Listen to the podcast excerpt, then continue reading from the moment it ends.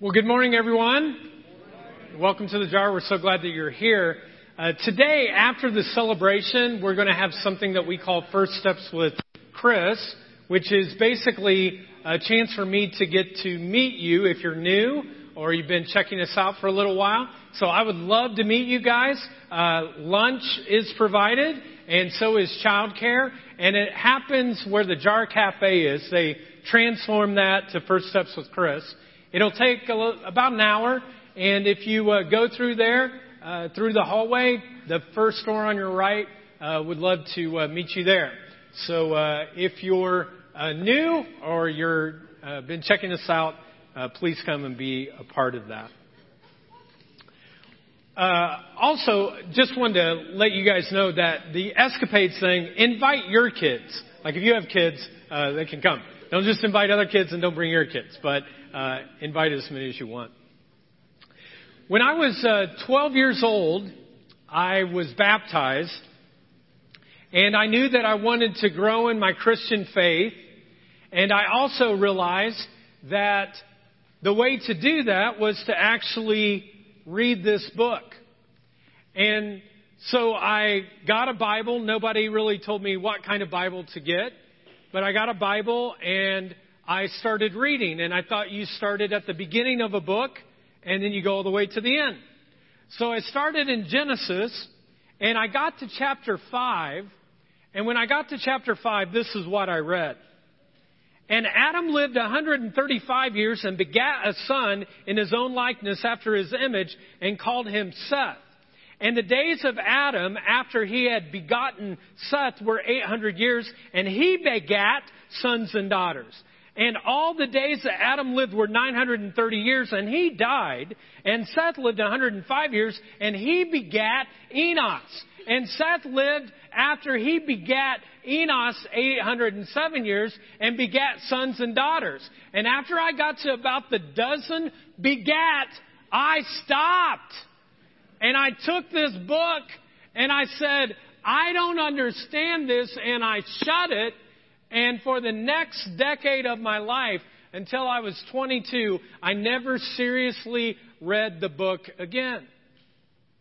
And I had a bout with doubt.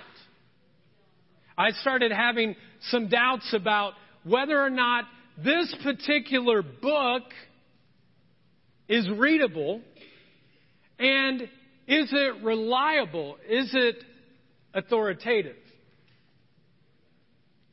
Fast forward four more years. I'm 16 years old. I go to a church service. I'm a PK, a preacher's kid. And so I walk into this church service. My dad's doing it. There are about 15 or 20 people. It's on a Sunday night. I'm the only teenager. I walk in and I have a baseball hat on. I sit down. My dad doesn't seem to mind that I have a baseball hat on. Nobody in the church seems to mind, except one lady Betty Ritterscamp. And Betty comes up to me with her finger like this and says, You need to take your hat off. In a very kind, loving way. now, most respectful, integritous young teenagers would just take their hat off and let it go. Not me. I looked at her and I said, Why?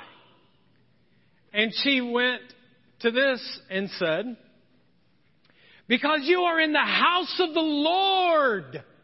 And when you're in the house of the Lord, you should not wear a baseball hat. Now, again, at this point, any respectful, responsible, kind, fearful teenager would take their hat off and go do something else. And especially when you're a preacher's kid. Because as a preacher's kid, even if you don't agree with the fact that she has an issue with a hat, you at least have to think, well, that little lady probably gives money to the church, and that money pays my dad, and my dad buys me Doritos, and so if I want more Doritos, I better, you know, actually take my hat off. Again, Most would do that. I looked at her and I said, No, I'm not taking the hat off and you can't make me. And in this little chapel with only 20 people, Betty Ritter Scamp ripped me a new one. And everybody heard it everywhere. And then she walked out. And I had a bout with doubt. I had a bout with doubt. And my doubt, bout with doubt was this Are churches really that accepting? Why would a church ever be accepting when they treat people like that? And could the church ever be a transformational place where people's lives get totally changed if that's the way someone acts?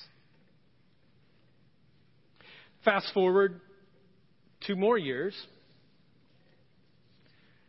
The college that I attended in January, you could either stay on campus or they had different trips. Stay in North Manchester, Indiana, or go somewhere else. What would you choose? You know? Go. So I go.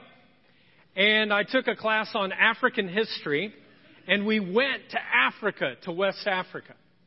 And while I'm in West Africa on a particular Friday, all of a sudden I start noticing that all the businesses start closing. Everyone who was of the Muslim faith left their place of work.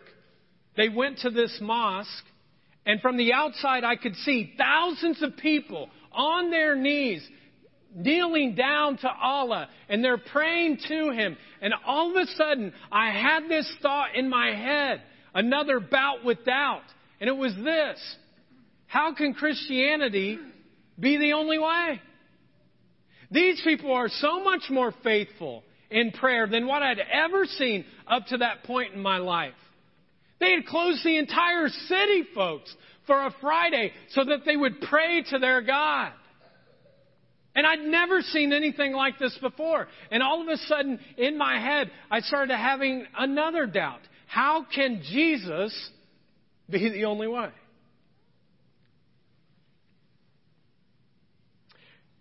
My bout with doubt has continued with many areas of my life. There's been a time in which I've doubted the resurrection, the virgin birth, life after death. I've doubted whether or not God could heal people, whether or not God could love people, whether or not God could actually change people, whether God could restore relationships of marriages that have been destroyed. And throughout my life, there are many times in which I've doubted, and I think to myself, why is it that I struggle so much with doubt? Why am I constantly having a bout with doubt? But I have a feeling I'm the only one that deals with this, right? Like, like no one else, no one else struggles with this. Just me. Have you ever had a bout with doubt? Maybe some of you have doubted that God exists. Maybe you've doubted that the universe was created by God. Maybe you've doubted that the reliability and the authority of Scripture really isn't there. Maybe you doubt that justice will ever prevail because of some of the things that have happened in your own life. Maybe you doubt that God is love because you see suffering all over, all around. You yourself are experiencing it. And how can there be a God who is full of love? Maybe you doubt that God could actually be your friend. Maybe you doubt that God could forgive you. Maybe you doubt that God could heal you. Maybe you doubt that God could love you unconditionally. Well, the good news is, is that we are not the first people to ever struggle with doubt. In fact, the Bible is filled with tons of doubters. Abraham, Sarah, Moses, Elijah, John the Baptist, all of Jesus' family thought he was nuts. And all the disciples in his waning hours, they all ran away. They walked away. Folks, there are a lot of doubters in the Bible, and this is what I want you to know, is that God never gives up on doubters. In fact, God is like this. It's okay to doubt.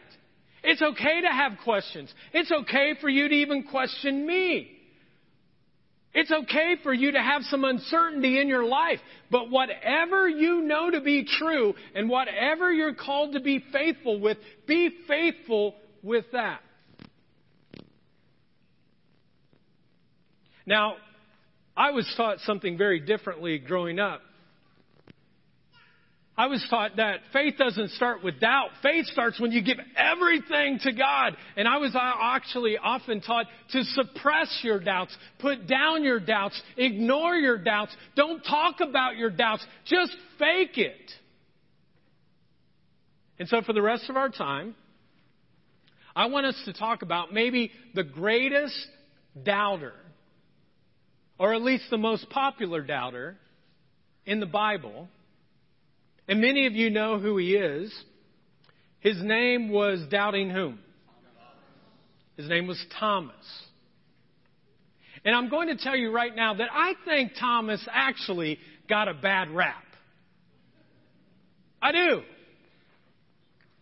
He should not be known just for his doubting.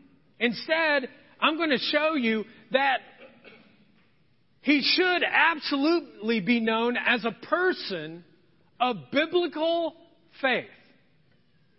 Now, let me give you a little bit of background so that you understand this guy. During Jesus' life, it was very typical for rabbis or teachers of the law to walk around the countryside, to walk into cities, and to find people who would follow them. A rabbi was simply a teacher of God's Word, and they would walk around to find people that would follow their teachings. And most of the time, what they did, would do is they would try to find the elite, the highly educated, the most likely to succeed. I looked in my uh, yearbook under most likely to succeed, and I found this picture. You know who that is? A stud. That's who that is. Actually, I wasn't. You can take that down. Uh, we don't want children to have nightmares, you know. I wasn't most likely to succeed, so I can kind of understand Thomas. Thomas, though, was not most likely to succeed, but that's who the rabbis went after, and they would choose people, and then eventually these rabbis, these teachers of the law, they would say, well, I'm going to teach you what to do so that when I'm gone, you can do what I do. Now, it was the dream of every single young Jewish boy to be chosen, to be appointed by one of these rabbis to follow them. But Thomas didn't qualify. He was not the most likely to succeed in his class. In fact, I don't think Thomas ever went to class. Some of you know what that's like, don't you? He was uneducated. He was not a likely candidate to follow any rabbi, any teacher. He was a fisherman, not really known for anything more than fishing day after day after day. But then one day, a particular rabbi walked along and saw Thomas. And Thomas had heard about this guy. He was a guy who was healing people and teaching people and doing something dramatic. And he was not overlooking anyone. He was actually choosing people that no other rabbi would choose. And this rabbi, his name was Jesus. And he walks up to Thomas and he says, I choose you. Will you follow me? Now, this was the biggest moment ever up until that point in Thomas's life. His dream finally came true. There was like one of these big wig rabbis who noticed him and who actually called him to join him to be a part of his team. And Thomas did the unthinkable. The family business was in fishing. And he said, I'm out of here. And he walked away from the family business and he went to follow this world changing rabbi who no longer would he be taught just to learn how to fish for fish, but he would learn how to fish for people. And Thomas, like all the other disciples, he left everything. And for three years, he followed Jesus. He learned from Jesus. He understood Jesus' clear message. And he believed that Jesus was who he claimed to be. That Jesus was the Son of God. That he was the Messiah that they had predicted 700 years ago. He sees the fulfillment of it in Jesus himself. Thomas didn't doubt, at least not at first. But then Jesus is crucified on a cross in between two common criminals. And all of a sudden, the one who he thought was the Messiah, the one that was going to change everything, was dying on a cross, and then he died. And if you read very carefully in Scripture, after Jesus died, all the disciples gathered together in this upper room. All of them did except for Thomas. For seven days, Thomas was AWOL. He was MIA. He was missing in action. Nobody knew where he was. Nobody knew what was going on with Thomas. And I believe the reason that he was gone is that he was completely devastated. Because he had given his whole life, these last three years of his life, he had left the family business. He had given everything. And he really believed that this was the Messiah. He believed it to the core. But then, but then, all of a sudden now, he's not just a Messiah, he's a dead Messiah.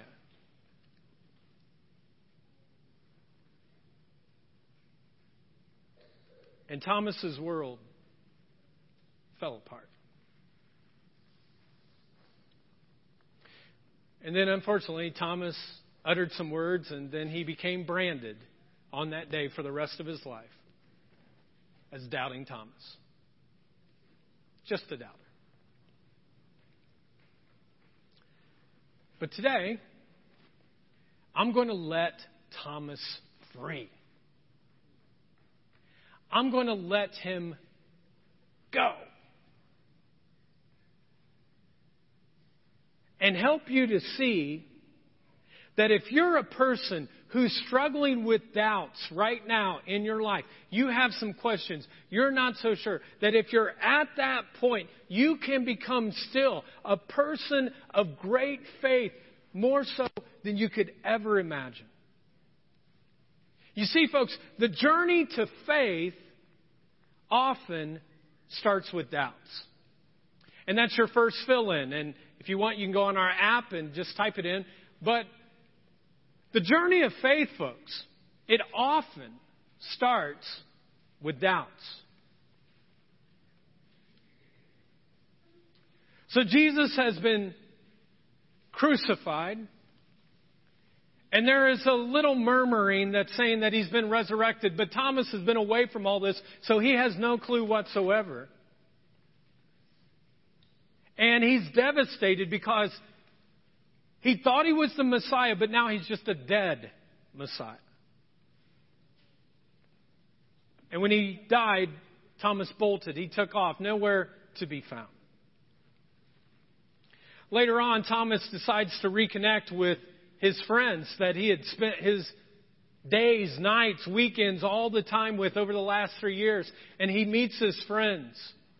And he's assuming that they're going to be as depressed and discouraged and devastated as he is. And he walks up to them. And in chapter 20 of John, in verse 25. The disciples, though, are not depressed when Thomas first meets them. He walks in and they see Thomas, and this is what they say We have seen the Lord. We have seen the Lord. But Thomas said to them, Unless I see the nail marks in his hands and put my finger where the nails were and put my hand into his side, I will not believe. You know, I find Thomas's response refreshing because it's honest. He hadn't seen. It was hard for him to believe anything. In most churches that I've ever been around, sincere doubting is frowned upon. Don't doubt, just believe.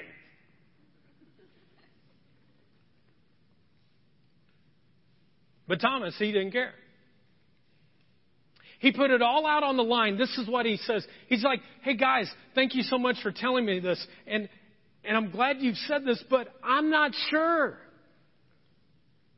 I want to know for myself. God needs to prove this to me. Now, instead of shaming Thomas and putting him down for his doubts, the truth is, I think we should actually congratulate Thomas for having the foresight to actually understand the significance of this event. Thomas knows that if Jesus had risen, that it was going to change all of eternity.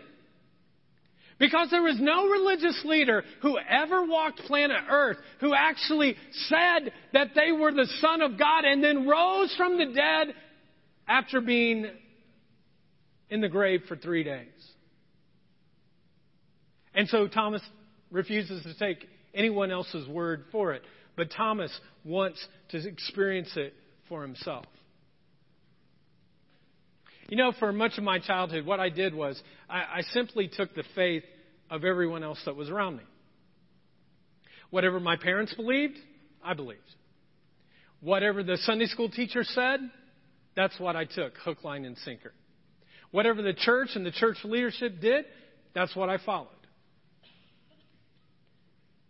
Now, that's fine when you're in your childhood, folks, but when you become an adult, all of a sudden then you realize that those things don't fit anymore. And I had to have my own faith. I had my, had my own belief. I had to own it myself.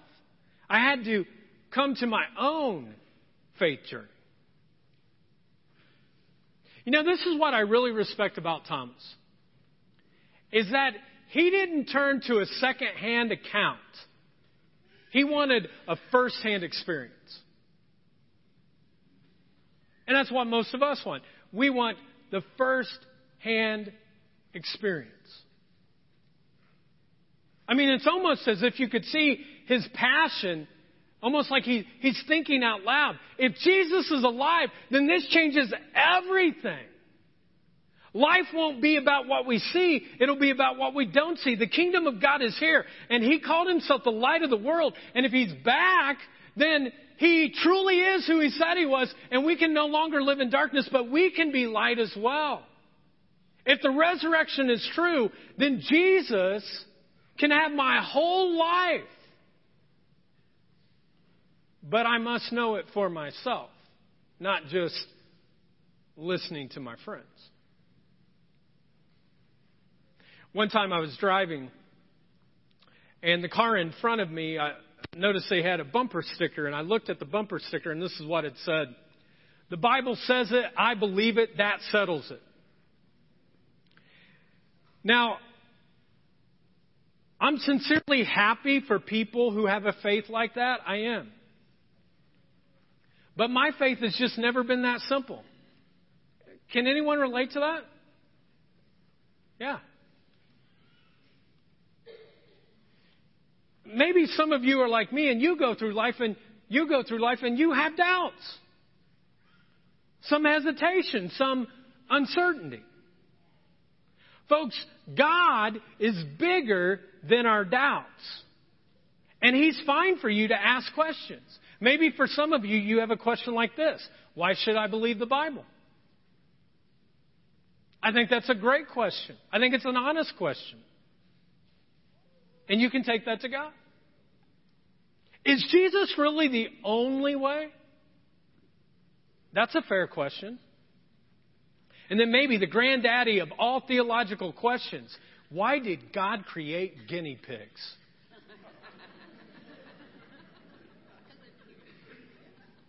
I've got two guinea pigs, so I know. And you know what? I don't like them. They stink, they smell, they're rats.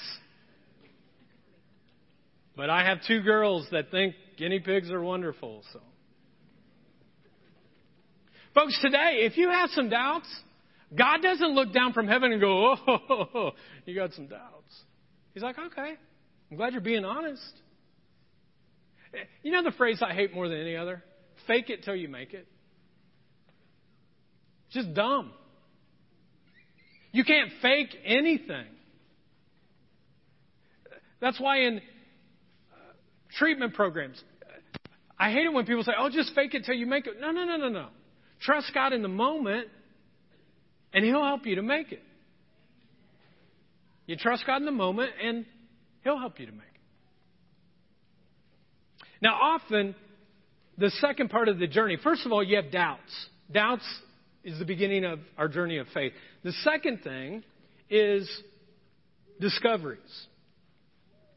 God will often give us a discovery. He gives us a season of discoveries. That's kind of your second fill in there.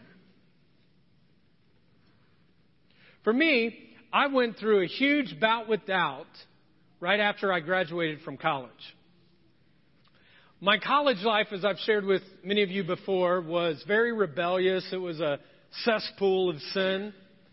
But my senior year, I met my wife Jennifer, and she helped get me back into a relationship with God, and I understood and I owned it for myself. And I started reading the Bible, I started praying, and my life had really turned around. I was living a godly life, and I just felt very strongly that I was being called to be a U.S. history teacher.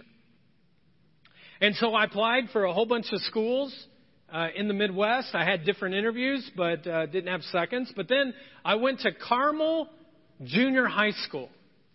It's in Indianapolis, or as they say down there, Carmel. You know, a lot of affluence there. And I had this first interview, and it went really, really well. I was like, man, that was great. And they asked, actually asked me to come back for a second interview. It went even better. The principal looked at me and said, you know what? You just did an amazing job. We will be calling you tonight. And so that night I went home, I was living with my parents, and I went in and I remember praying, God, if you are really the one true, job, one true God, give me this job. I will give my whole life to you, God, if you'll give me this job, and I will impact the lives of these kids. And no sooner did I say that, then all of a sudden, the phone came off the wall. It fell down. It hit the ground. It started rolling towards my chair. It opened up, and it said, The principal from Carmel is here. I just want to see if you were awake, okay? Some of you were like, dude, if he said that, man, what do you want, you know? I'm just messing with you. Actually, the principal didn't even call that night. He didn't call until the next night. And I'm freaked out and I'm doubting, I'm scared and everything. And this is what he said on the other side. Hey, Chris, you are the best candidate and we would like to hire you. But our department is full of male teachers, and we need to have a female, and so we're going with a different candidate. And I was devastated. I was crushed. And I remember walking from Anderson to Lapel, which is seven miles, on that road by myself, yelling, cursing, crying out to God, going, Why would you allow this to happen? And I had a bout with doubt, really thinking, Is this God that blesses and loves and cares and provides for our needs? Is He real? Back to Thomas. Look at how Jesus responded to Thomas. Verse 26 and 27. This is amazing to me. A week later, his disciples were in the house again, and Thomas was with them. Though the doors were locked, Jesus came and stood among them and said, What did Jesus say? Let's say it out loud. What did he say? Peace be with you. Now, in the original language of the New Testament, which is Greek, this phrase, peace be with you, is not like, hey man, peace be with you. Peace, dude. Yo, boy, peace. It wasn't like just a flippant, hey, whatever. But this phrase, peace be with you, is the most gracious, kind, generous greeting that you could ever give to anyone. What this statement literally means is all peace in all ways, at all times, be given to you. Now, notice when Jesus first approaches Thomas, he doesn't go off on him, he doesn't rip on him. He's like, hey, where were you last time I showed up? You know, this whole little thing where I come into rooms and nobody sees, it's not that easy. Maybe you could be in attendance. He doesn't rip on him. He doesn't go off. He doesn't do anything. But he greets him, folks, with the most generous, kind, loving, grace filled response that any person could give another during that time. And he said to Thomas, Put your finger here. See my hands. Reach out your hand and put it into my side. And let's read these last four words together. What's it say? Stop doubting and believe. He says, Stop doubting, Thomas, and believe.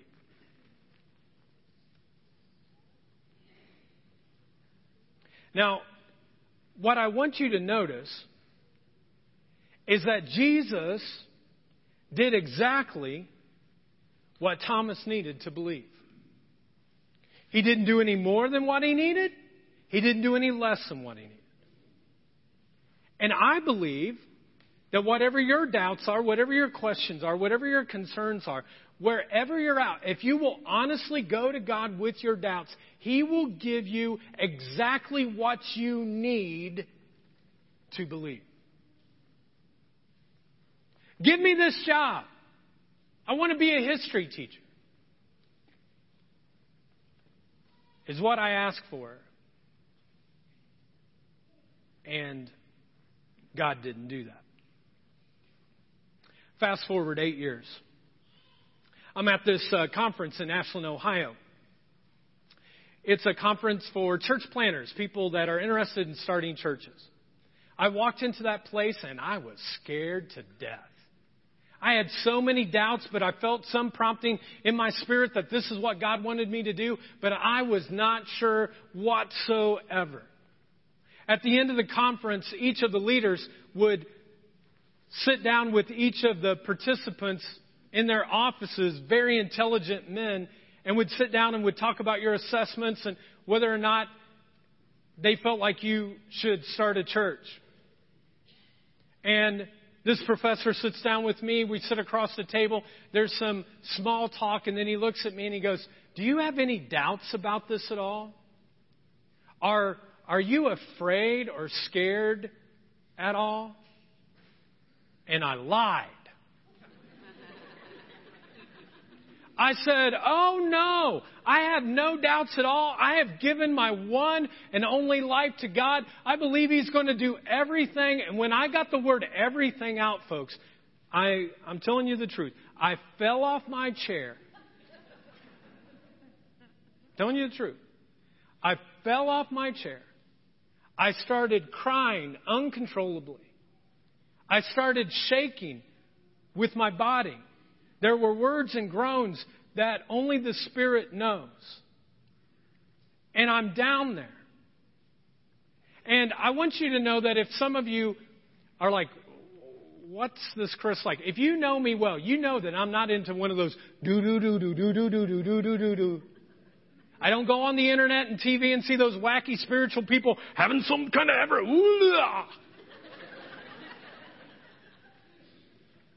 But I'm telling you the truth. If I'm living, if I'm lying about this, I'm dying. If I'm lying, I'm dying. I sat on that chair and the presence of God came upon me in such a powerful way that I was knocked over onto the ground and I began to cry and to weep and my body was out of control. There was this amazing power of God that moved in me in that moment. And I fell down as a person who was fearful, who had doubts, who had questions, who wasn't sure about this God, wasn't sure about this concept of starting a church, all of that kind of stuff. But I stood up as a new person. I stood up as a brand new person who was no longer filled with hate, but was filled with love. No longer was filled with fear, but was filled with faith. No longer was filled with helplessness, but now had amazing hope in God. I believed fully in this one true God. I believed tangibly something that I couldn't even understand. But by faith, I gave myself completely over to Him. And He changed my life in that moment. And I was never the same again.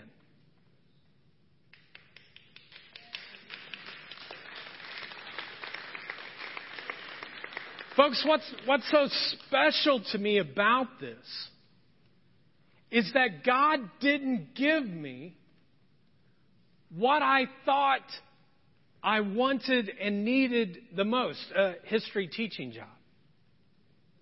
What He gave me was the call of my life of watching dozens and dozens of people come to Christ.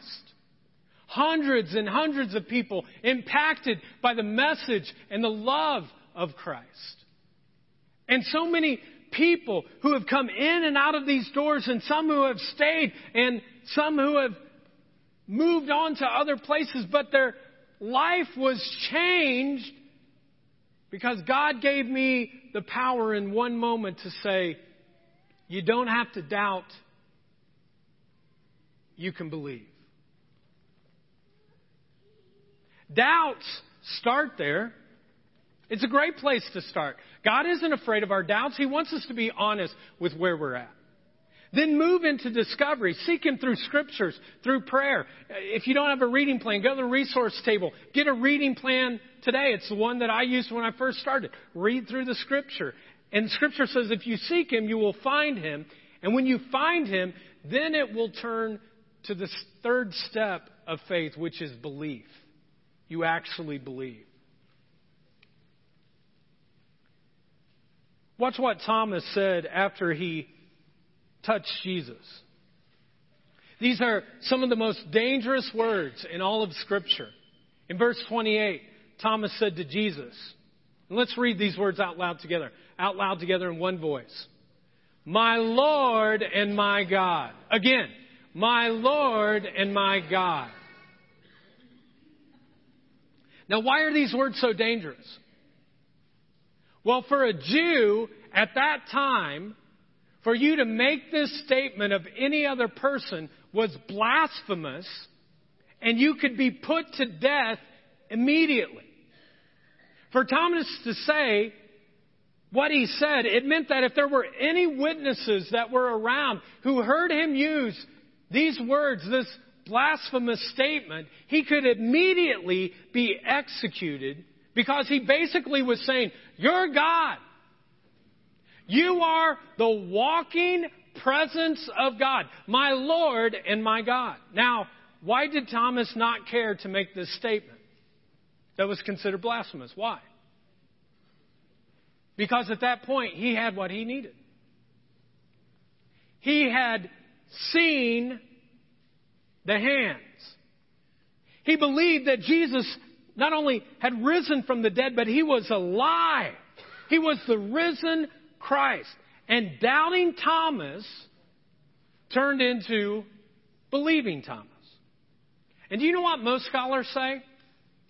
That in the time frame from 52 AD to 72 AD, Thomas led the greatest evangelistic effort in the country of India. In fact, I've been to India before, and if you go there, there are still relics of St. Thomas all around because when he went into the country, he turned it upside down for the cause of Christ. Doubting Thomas lived out a faithful life in India, telling the entire country that Jesus is risen. He's no longer dead. He is alive and well. And you know, it's commonly accepted that at the end of his life, a non believer came up to him and asked him these words, or said this statement Thomas, renounce your faith in Jesus Christ and you will live. Embrace your faith in Christ, and we will kill you on the spot. And it's commonly accepted that Thomas looked up to heaven and he said these words Never will I deny the one who died for me. And they took Thomas and they took him to a tree put his hands around the tree like this, and then took a stake and put it straight through his heart, and he was killed on the spot, as they said. Doubting Thomas? You think someone's a doubter that would do that? Doubting Thomas? I, I think not. This was the guy who, after seeing Jesus, gave up his one and only life to reach out to him, to live for him full on. This was a fellow doubter. That's why I relate to him so well. Because I think, well, if he doubted and look what he did, maybe for me it would be the same. And maybe for you, if you had doubts, but if you chose to turn to him, he might help you on your journey of faith through doubts, through discoveries, to actually a belief in the one true God. You know, one of my favorite movies of all time is the Shawshank Redemption. It's a, a story about a banker by the name of Andy Dufresne. And he is convicted for two life prison sentences for the death of his wife and her lover. And the kicker of it all was he didn't do it. But he's in jail and he's played by Timothy Robbins and he meets a friend in a guy named Red, played by Morgan Freeman. And the two of them create this relationship, but the whole time he spends two decades in prison for a crime that he didn't commit, and it's all a journey about all of his doubts and yet the faith and hope of what redemption might look like. And at the end of the movie, Red and Andy are in a prison yard, and they begin to have a conversation about the day that they might get out. And I'd like you to look at the side screens as we look at this scene.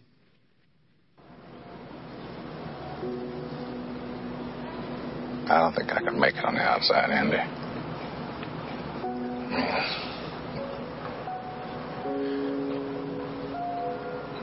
I've been in here most of my life. I'm an institutional man now. It's like Brooks was. Wow, you underestimate yourself. I don't think so. In here, I'm the guy who can get things for you, sure, but outside, all you need is the yellow pages. I wouldn't even know where to begin. I guess it comes down to a simple choice, really. Get busy living, you get busy dying.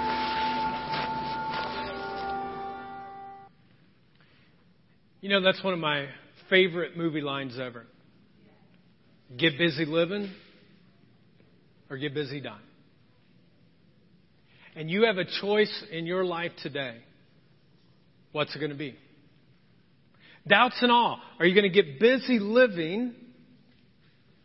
Or will you say, I'll let the doubts take me into being busy dying? And so here's your take home question. First, there's a statement. Thomas's faith was committed enough to die for Jesus. We just read about his story. We, I told you his story. He was committed enough to die for Jesus. Here's the question for you. Is your faith committed enough to live for Jesus? You see, Jesus is not asking you to die for him. He's actually asking you, would you live for him? Folks, the road to faith starts with doubts. Thomas, the greatest doubter, said, Unless I see the nail marks in his hands, I will not believe. And then doubts lead to discoveries. And Jesus, knowing Thomas's doubts, said to him, Reach out your hand and touch my side. Stop doubting and believe. And then he found truth in belief when Thomas turned to him and said, My Lord and my God. Today, maybe some of you have been drifting for a while and you honestly could not say, My Lord and my God. Or maybe for some of you today might be the first time that you would say, I'm ready to say, My Lord and my God. So I'm going to give you a moment just with God right now. I'm going to invite you to stand. I'm going to have our uh, prayer team to come up if they'd like prayer for anything after the celebration. Feel free to come up.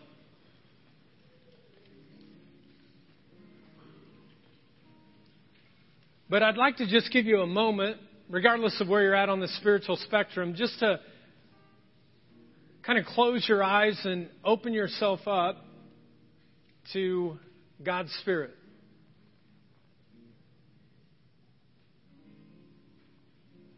And maybe you're standing there right now and you have your eyes closed, but if you were real honest, you would be saying, Chris, I have a lot of doubts. I have a lot of questions. I have some fears. I have many concerns.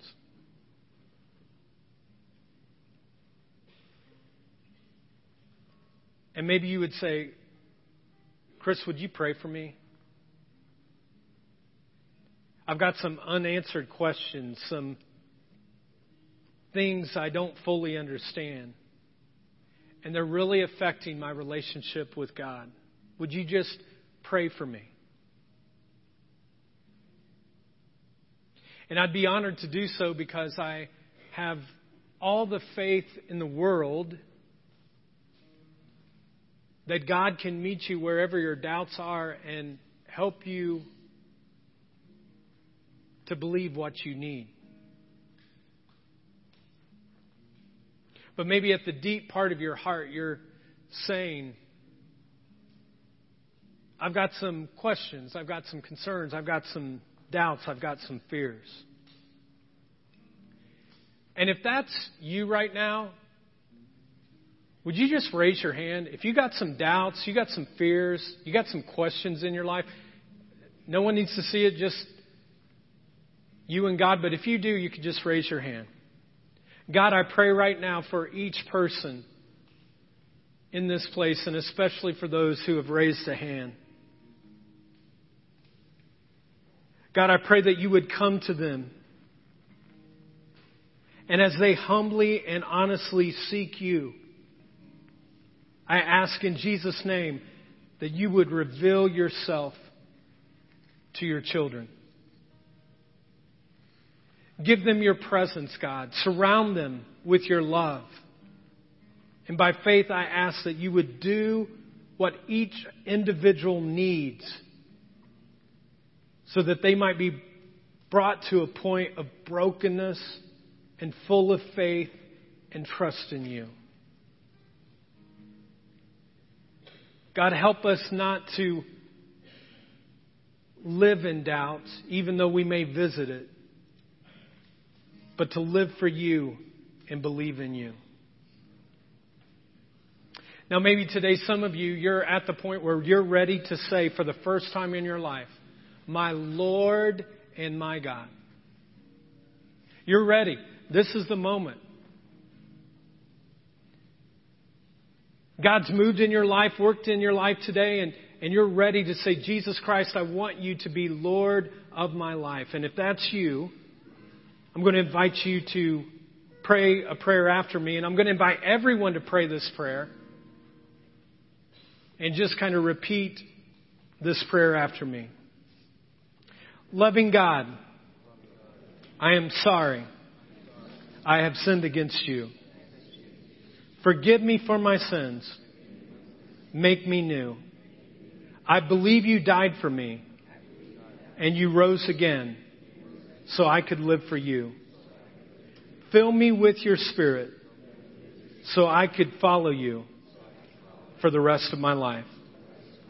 Thank you for new life. I give you mine. In Jesus' name I pray. Amen.